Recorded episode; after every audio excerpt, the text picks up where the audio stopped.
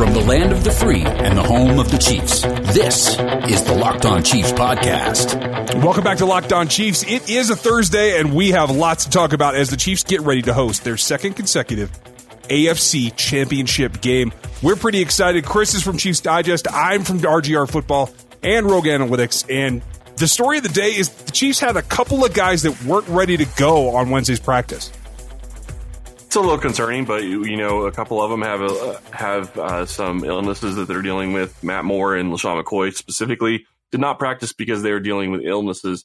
That's not that big of a deal. They will be fine going into later this week. Although it's kind of funny because LeSean McCoy only played one snap in the game against the Houston Texans. So big question mark whether or not he's even in the game plan going forward. Then you start looking at, you know, Chris Jones didn't practice, but he was actually at practice, which I think is a story in and of itself. In that, usually if you're going to come in and you're going to get treatment and that treatment either doesn't go well or they evaluate your timeline. Most teams evaluate timelines on injuries every single day that you're there. So if they realize, hey, we don't think he's going to make it there, like, why even let him go out to practice? Right. And he was not even on the practice field on Friday. So to me, that is a better sign that he's actually there. He's learning the game plan that they're putting in this week, which he could do outside of practice regardless. But it's a good sign in my mind that he is there at practice. And then Travis Kelce was limited. That's really kind of what you expect at this point. He played through his hamstring injury, so you can't imagine that that's really going to keep him out this game. The knee injury is more of a knee bruise from what Andy Reid said last week. So I imagine Kelce's going to be healthy, but there's no reason he needs to be out there for practice.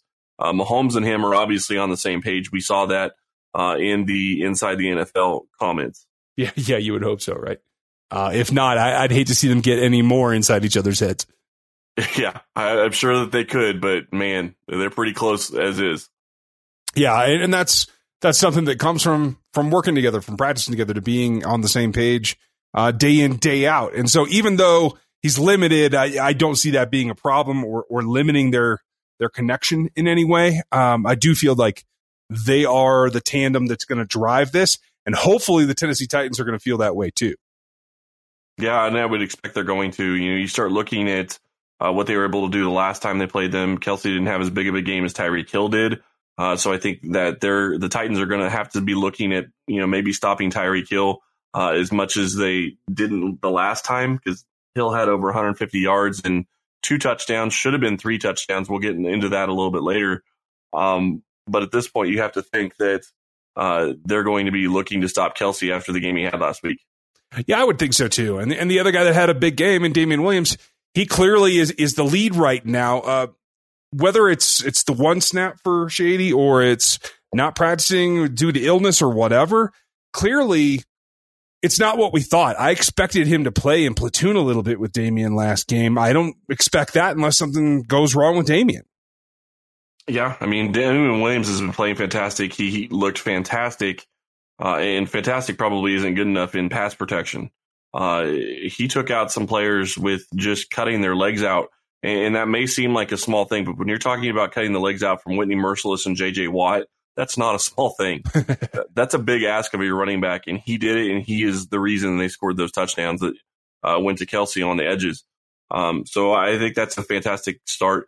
And then you also look at a situation that we really didn't talk about last week because we didn't know what was going on, but Claiborne is back at practice now. He wasn't at practice at all last week. He was dealing with a personal issue. So he's back at practice this week. The question is he going to be somebody they're going to be looking at playing? After the way Fenton's played, I don't know that you can really say that Claiborne would be an upgrade. Oh, I don't know about that, but I don't know what kind of shape he's in. He hasn't practiced in quite a while, so I don't know that it's something he can contribute in. I will say that, especially if you're talking about being on the boundary, his experience out there, I do think would make me play him over Fenton. I think Fenton's got a great edge, and he's been good in relief. But I do still feel like I like Fenton better inside in the nickel. Is that just me? Well, and I guess really where I'm going with that is I don't know how you're going to go into this game without one of those guys being inactive. And I don't think you can take Fenton off the field, especially for special teams, but also for what he's done on the defensive side of the ball.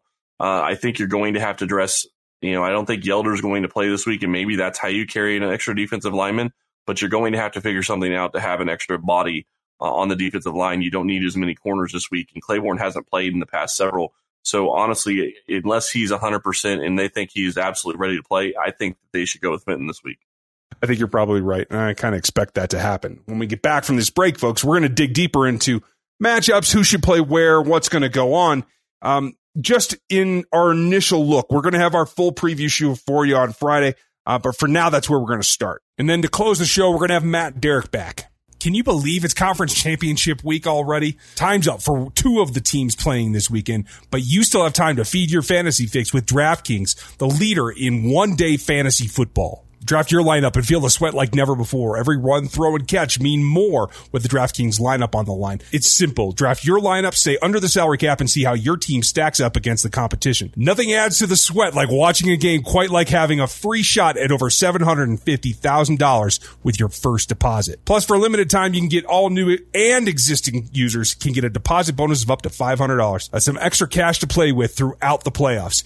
Just download the DraftKings app now and use the code LOCKEDON for a limited time. Both new and existing users get a deposit bonus of up to $500 on your next deposit. New users, be sure to use the code LOCKEDON during your sign up and you'll get a free shot at $750,000 with your first deposit. That's code LOCKEDON and you can get up to $500 draft deposit bonus only at DraftKings. So let me ask you this, just in general, how surprised were you that the Titans got to this point in beating Baltimore in particular? I'm very surprised they beat Baltimore. I expected that Baltimore was going to be able to run on him, and it was not going to be a close game. I expected that Baltimore would win. I didn't think it would be close. But I did say a couple of weeks ago when it came out that they were going to rest Mark Ingram and Lamar Jackson and some of their other starters in Week 17, that could come back to haunt them. And I think it really did in some ways. I think they came out and they weren't really on the same page the entire game. And I think that really hurt them, and they got off to a bad start with an interception early, and Tennessee jumped out to a lead, and then Henry just wore them down. What I will say going into this game, though, can Henry's body, and this is one of the keys for me, can Henry's body take the kind of pounding he's taken the past 2 weeks, a third week in a row? And that's a fair question because I'm trying to look at it right now. Let's see, where'd he go? His number of touches has been quite remarkable, 303 on the season to this point. And that's just carries. I'm sorry, that's not even touches. It's not like he's a huge target out of the backfield. That is one aspect that we'll address tomorrow in how their offense has to work. And I do feel that it is one of those things that he does continue to pound. He has that frame that allows him to take that abuse. Does that catch up with him? I don't think so, but you never know. Anytime you're in that +3, 320 kind of range in carries, strange things start to happen. Yeah, and I love Derrick Henry as a player. I think he's a fantastic player, and I think that's a great thing for Tennessee to be able to have. I just, when you look at 32 touches against the Baltimore Ravens, who are a very physical team, and then you look at the game before that where he had 34 rushes and one catch, so 35 touches. I mean, you're looking at, close to 70 touches in 2 games. That's a lot of work. Yeah. And he's taking a pounding when he's running the ball. And he's giving a pounding, don't get me wrong, but he's taking a pounding. And I just wonder if that's going to catch up to him. I did go back and look at this game against the Chiefs the first time around against the Titans because I thought that there were a lot of things that were left undone by Kansas City. And I will say this. I'm not saying that Tennessee cannot win. That's not what I'm saying. But what I will say is Kansas City left easily 19 points on the field that day. Easily. Yeah, that's fair. It was quirky. It was a game that I didn't feel Mahomes was 100%. Certainly not what we've seen the last few weeks from Patrick Mahomes. Okay, I have to laugh at that just a little bit because you know what his stats were for that game. And I know stats aren't everything. No. But refresh me. 36 for 50 for 446 yards and 3 touchdowns. Yet he still didn't look 100% to me. No, I don't disagree with that. I'm just saying it's kind of funny because I'm sitting here looking at 450 yards passing, basically, and you're saying he didn't look right. Now, the other thing I will say is that he should have had 4 touchdowns because he overthrew Tyreek Hill by about 3 yards in the second quarter, I believe, which would have put Kansas City up 21-0. Yeah, and I think that's going to be... missed that throw. And I think it's going to be a factor. I don't see him missing throws. As we've seen him start out a little bit hectic, a little bit frantic in his ball placement in other big games, I haven't seen that. I didn't see it last week. He looked like he was on target, looked like he was playing within himself. We didn't see those overthrows that we've seen him be overexcited in the past. Yes. I think that's key. And I agree. I do think it's key. And real quick, just so I can clarify, they should have been up 21-0 at that point. It would have put them up 17-0 because on the drive before, Kansas City gets down to 2nd and 6 at the 16-yard line, and they throw a ball to Travis Kelce, who runs it in, runs over 2 or 3 Titans in the process, and scores a touchdown, and it gets called back for a offensive pass interference on Tyreek Hill.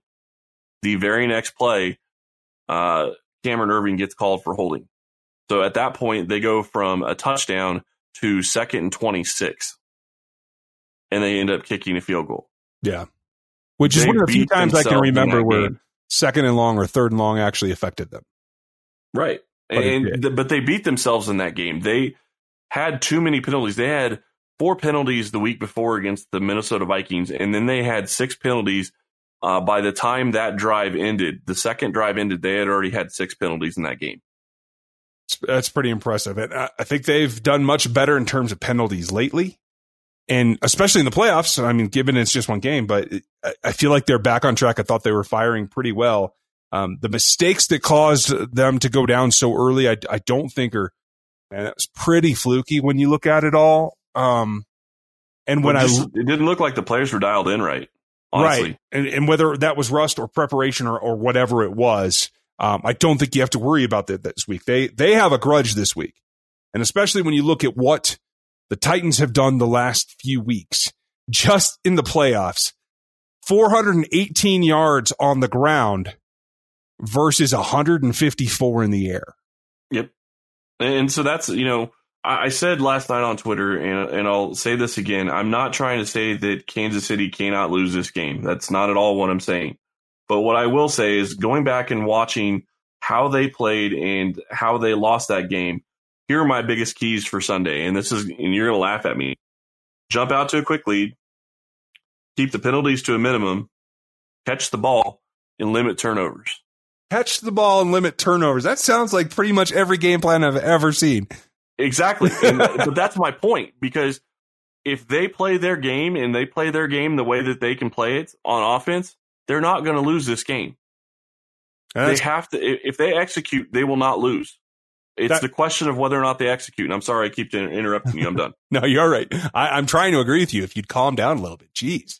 Well, no, I'm with you. It was fun to watch. And the balance of power on that particular team. Ryan Tannehill has had a great season. He won me my fantasy league. He's done good things through the air. And despite that, he went from, what was it? 70, 77, 77, 77, 63, and 66. Those are his completion percentages as they close the regular season. In 2 playoff games, he's 56 and 53%. Respectively. And I think that's significant. It is a secondary, despite a couple of hiccups, that the Chiefs secondary is very good. And it does come down to if you play your strength versus your strength. Strength versus weakness. And we'll get into more of that tomorrow about the specifics. But if you do that, it basically boils down to the Chiefs' high-powered passing offense against the Titans' high-powered run offense. And absolutely. In terms of time, I think that limits what the Tennessee Titans are going to be capable of. When we get back from this break, we'll dig into it deeper in the specifics about how the game flow could work. I didn't mean to cut you off there before the break. Where were you going? Yeah, you did. It's okay. No, what I do like and what I liked watching last night is it's really hard after 17 games and then the playoff game, 18 games, to remember specific games and how the team played. And I don't have an eidetic memory. I can't see everything like some of the players in the NFL, like Patrick Mahomes seems to be able to do. But the one thing that really stuck out to me going back and watching that Tennessee game, Tennessee's defense really never stopped and really never had an answer for Mahomes. And they really never had an answer for Tyreek Hill. And I'm not saying Dean Pease is not a good defensive coordinator. I think he is. So I do think he's going to approach it a little differently this time around. But I did listen to Trez Paylor and I did listen to Charles Robinson today. And one of the things they talked about is, and I completely agree with this, Andy Reid's first 15 plays this week are going to be on point. The one thing that held them back last week was the team wasn't on point. But I guarantee you, after the way that game went, the team will be on point this week. What I will say, though, is if I'm Kansas City and I'm that offense, I am not trying to get Demarcus Robinson involved early on. You don't say. But you start looking at who they had on their offensive line. This is a game they had Martinas Rankin as their left guard, and they had Andrew Wylie as their right guard, and Cam Irving as your left tackle. Mm-hmm. And during the game, you lose Mitchell Schwartz because Cam Irving can't block his guy, and his guy, Harold Landry, comes around and just nails Mahomes. Mahomes goes into Schwartz's leg, and Schwartz has to come out for several plays. The very next play, and Wisniewski went in for Rankin at left guard, and they moved Rankin over to right tackle. Rankin tears his ACL. Yeah. So now you're down your starting left tackle, your starting left guard, who is Wylie, who's playing right guard, your starting right guard in LDT, who wasn't playing that week, and Mitchell Schwartz, who was not playing at that point. It was, I believe, they ended up having to go to Nick Allegretti. Right. And Schwartz ended up coming back in the second half. But that's a fluky situation. It's not going to be that way this week. And that lineup you're talking about is basically the two worst starters they had on that offensive line are the only two guys left in the game at that point. Yeah. So that's so far out of what is normal. Now, injuries happen. Could they lose one of those guys again? Sure. We don't even know what's going on with Wylie, although I still protest, especially after last week, that Wiz is the better player at left guard. So that I can't imagine after scoring 51 points, they're going to sit Wiz. See, I just can't. That's kind of where I'm at, too. I would be pretty surprised. And we don't have an injury update on Wylie yet, folks. We know who practiced, but we don't know anything specific about Wylie himself. I was a little surprised he was a scratch last week, so I do hope he's active in this next game, because if someone were to go down, especially along the interior, I would want him in there.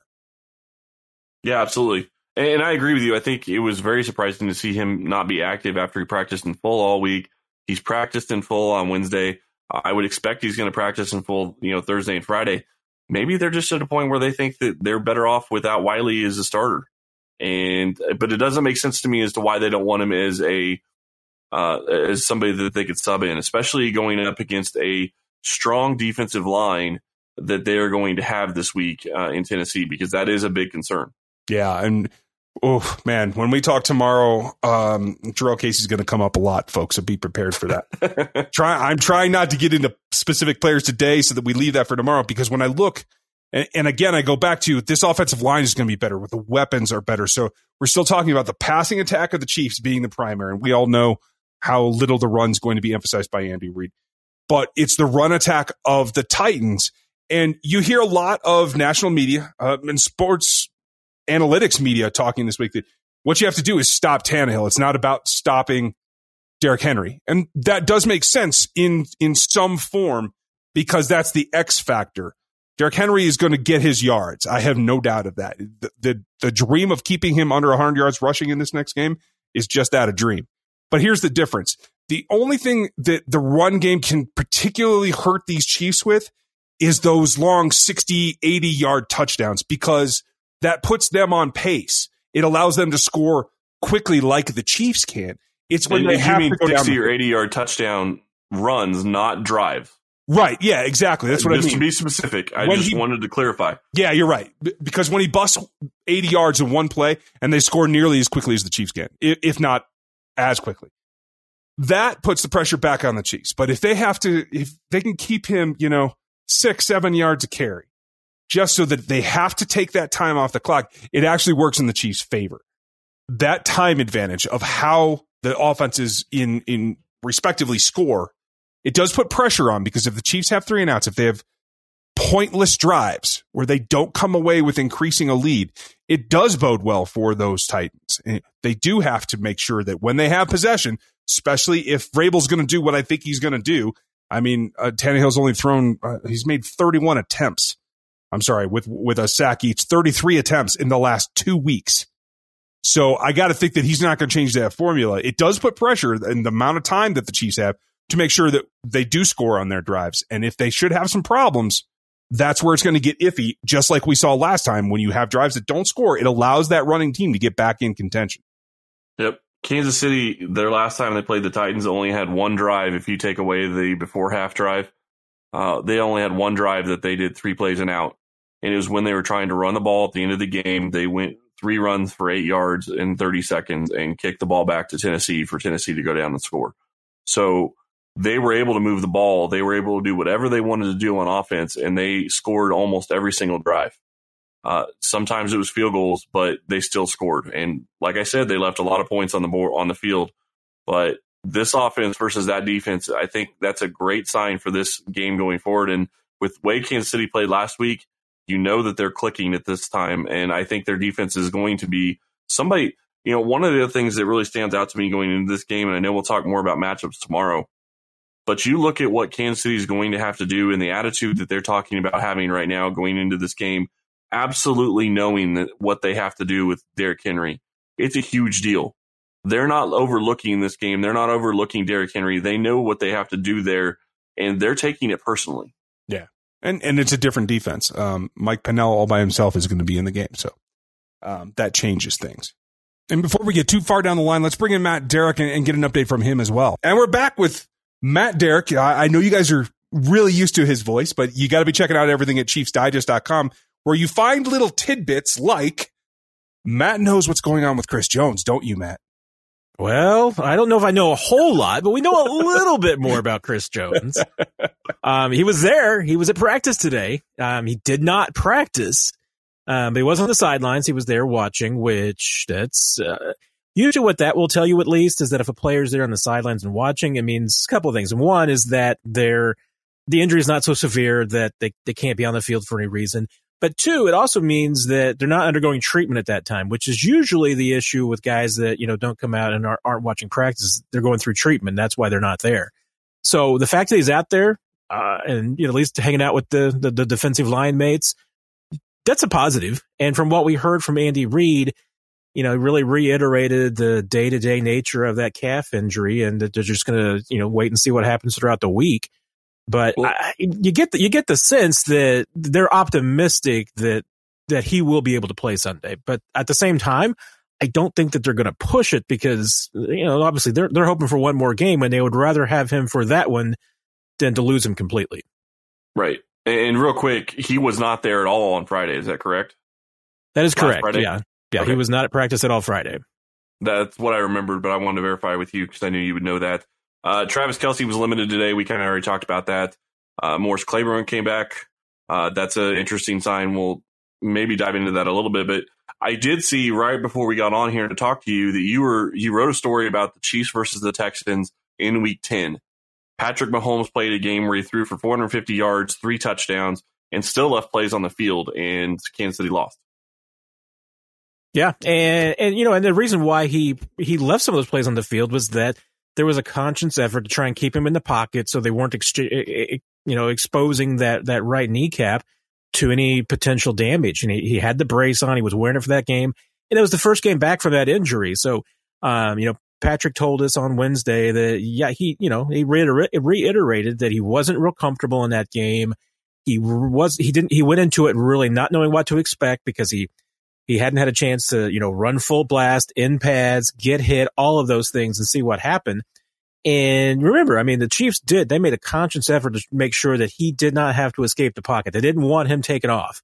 So they did a few things. I mean, you saw some rollout, put some boots. You saw them try and move the pocket that way just naturally so that they could set some things up. But other than that, he was a pretty mobile, stationary quarterback that day, other than the jump pass, which is a whole other pass in of itself. I almost forgot about that one until I was looking back at the photos, and I was like, oh yeah, the jump pass. Yeah, that was a highlight moment. But you know, and asking him today how he feels now compared to then, I mean, he's just like, he feels so much more comfortable. And Andy Reid says that he sees it, you know, you can see that he has that trust in the knee, that there's no concern there. And you saw it clearly against Houston. I mean, that was classic Mahomes as far as the mobility and the extending plays and getting things done. So, I mean, this is a completely different quarterback than the Texans saw back in November. Especially those boots out on the touchdowns to Kelce. Getting outside the pocket and getting out there to throw those balls. Yeah, and you know, and I think it extends to a lot of other plays too, because it was just he wasn't able to follow through. He was a little hesitant about how much, you know, he could really, you know, place on that plant leg and going forward. So, you know, for a lot of reasons, he feels much more comfortable than he felt probably in quite a while, because you go back to the bruised hand too against the Patriots. This guy spent most of the season just not feeling very good. And right now, he seems like he's pretty comfortable. I mean, he feels like he's feeling pretty good. Well, if Patrick's comfortable, it makes me comfortable. And I personally feel that Derek Henry stole that jump pass from him. So I just want that on the record. No, that was from Dontari Poe. Come on now. Yeah, clearly Derek Henry stole that from Dontari Poe. Did they call it a pig? That's all I want to know. That was the Tebow pop pass, but it was not Hungry Pig, right? No. Oh, right. Okay, I can't keep them all straight. Overall, with you look at Mahomes and, like you said, feeling comfortable, back to his old self. That compared with an offensive line that was at 40% by my recollection, that really sets this up for the Chiefs' strength, the offense, to be that much stronger than it was. How do you feel that stacks up against what is the Titans' strength, their offense as well? Clearly different styles, but they've scored and they've put up yardage pretty well. How do you feel that the two of them match up? Yeah, I mean, you know, you're talking about just two completely and totally opposite philosophies on how to move an offense. I mean, the Chiefs are trying to fast break and turn it into a basketball game, and I guess if the Titans are playing basketball, it's the 1940s and there's no shot clock. Hoosiers. And they're just running four corners and trying to keep the game in the teens. It is. I mean, it's totally different philosophies. I mean, you know, but there's the similar things in the sense that there's one guy you got to stop. I mean, the Titans have got to stop Patrick Mahomes, and if they do that, they got a chance. If the Chiefs can stop Derrick Henry, they're going to be just fine. To me, the X factor is that, and I think it's a little bit overlooked, is that the Titans, they've been aggressive. I mean, they've taken some chances. Mike Vrabel, just the Derrick Henry pass in of itself, I mean, they've been pretty aggressive with their play calling. So it hasn't just always been just straight ahead Derrick Henry in a cloud of dust. They're taking some chances, and they're going to take some chances in this game. And the question's going to be, you know, if they can hit on those. If they take some gambles, they run some trick plays, they try some misdirection, and they hit on those. I mean, that's a little bit how you get into problems with the Titans. I mean, the Chiefs have got to be ready for that, because while 90% of this game plan from the Titans is probably going to be Derrick Henry and old man, grown man football, they're going to have some tricks up their sleeve, and the Chiefs got to be ready for those. Well, and one thing that you talked about is the Titans, you know, really being attacking and really going out and trying to, you know, be aggressive. One thing I talked about with in the Locked On crossover this week is they're not really kicking field goals. So if they get into a position where it's fourth down and they're in field goal territory, I don't expect that they're going to be kicking field goals unless it is a shorter kick and it's a fourth and long. I expect them to be going for it on a regular basis. I think you're right. I mean, that's been their nature of late, and I think it's also the nature of their role. I mean, they're a 6th seed that no one gave a chance to be here. I mean, they're playing with house money. And if that's the case, why wouldn't you just take all the chances? I mean, because I'll say this, and I think that I think the Titans are realistic enough to know that just going straight up against the Chiefs, I'm not sure that matchup's in their favor. I mean, the Chiefs have a better offense than the Titans defense. And I think right now, even with as well as Derrick Henry's playing, I think we have evidence from week 10 that the Chiefs defense is better than the Titans offense. It's just, it's going to come down to a handful of plays. And in November, the Titans made those plays. Derrick Henry breaks off a big run. They get a defensive score. They get, you know, a blocked field goal. Missed extra point. I mean, that's how the Titans win this game, is if they make fewer mistakes and they are able to make a couple of those big plays. And we will get into specific matchups tomorrow, folks. We're going to go through our normal player-on-player, what the goals are to ensure a victory and get this team to a Super Bowl. So don't miss tomorrow. We actually have a couple other things coming for you next week as well, once we get past this game, one way or the other. So let us know how you're feeling. Make sure you're tuned in tomorrow for the preview show. It's going to be great. We might even have another guest back, so check in for that. We hope that you enjoyed this one, and we'll talk to you tomorrow. Ryan Tracy is the founder of Rogue Analytics and the host of RGR Football on YouTube. Follow him there. Chris Clark is a senior analyst at ChiefsDigest.com, where you can get his work. Rate and review at Apple Podcasts and subscribe on your preferred podcast platform. Thank you for listening.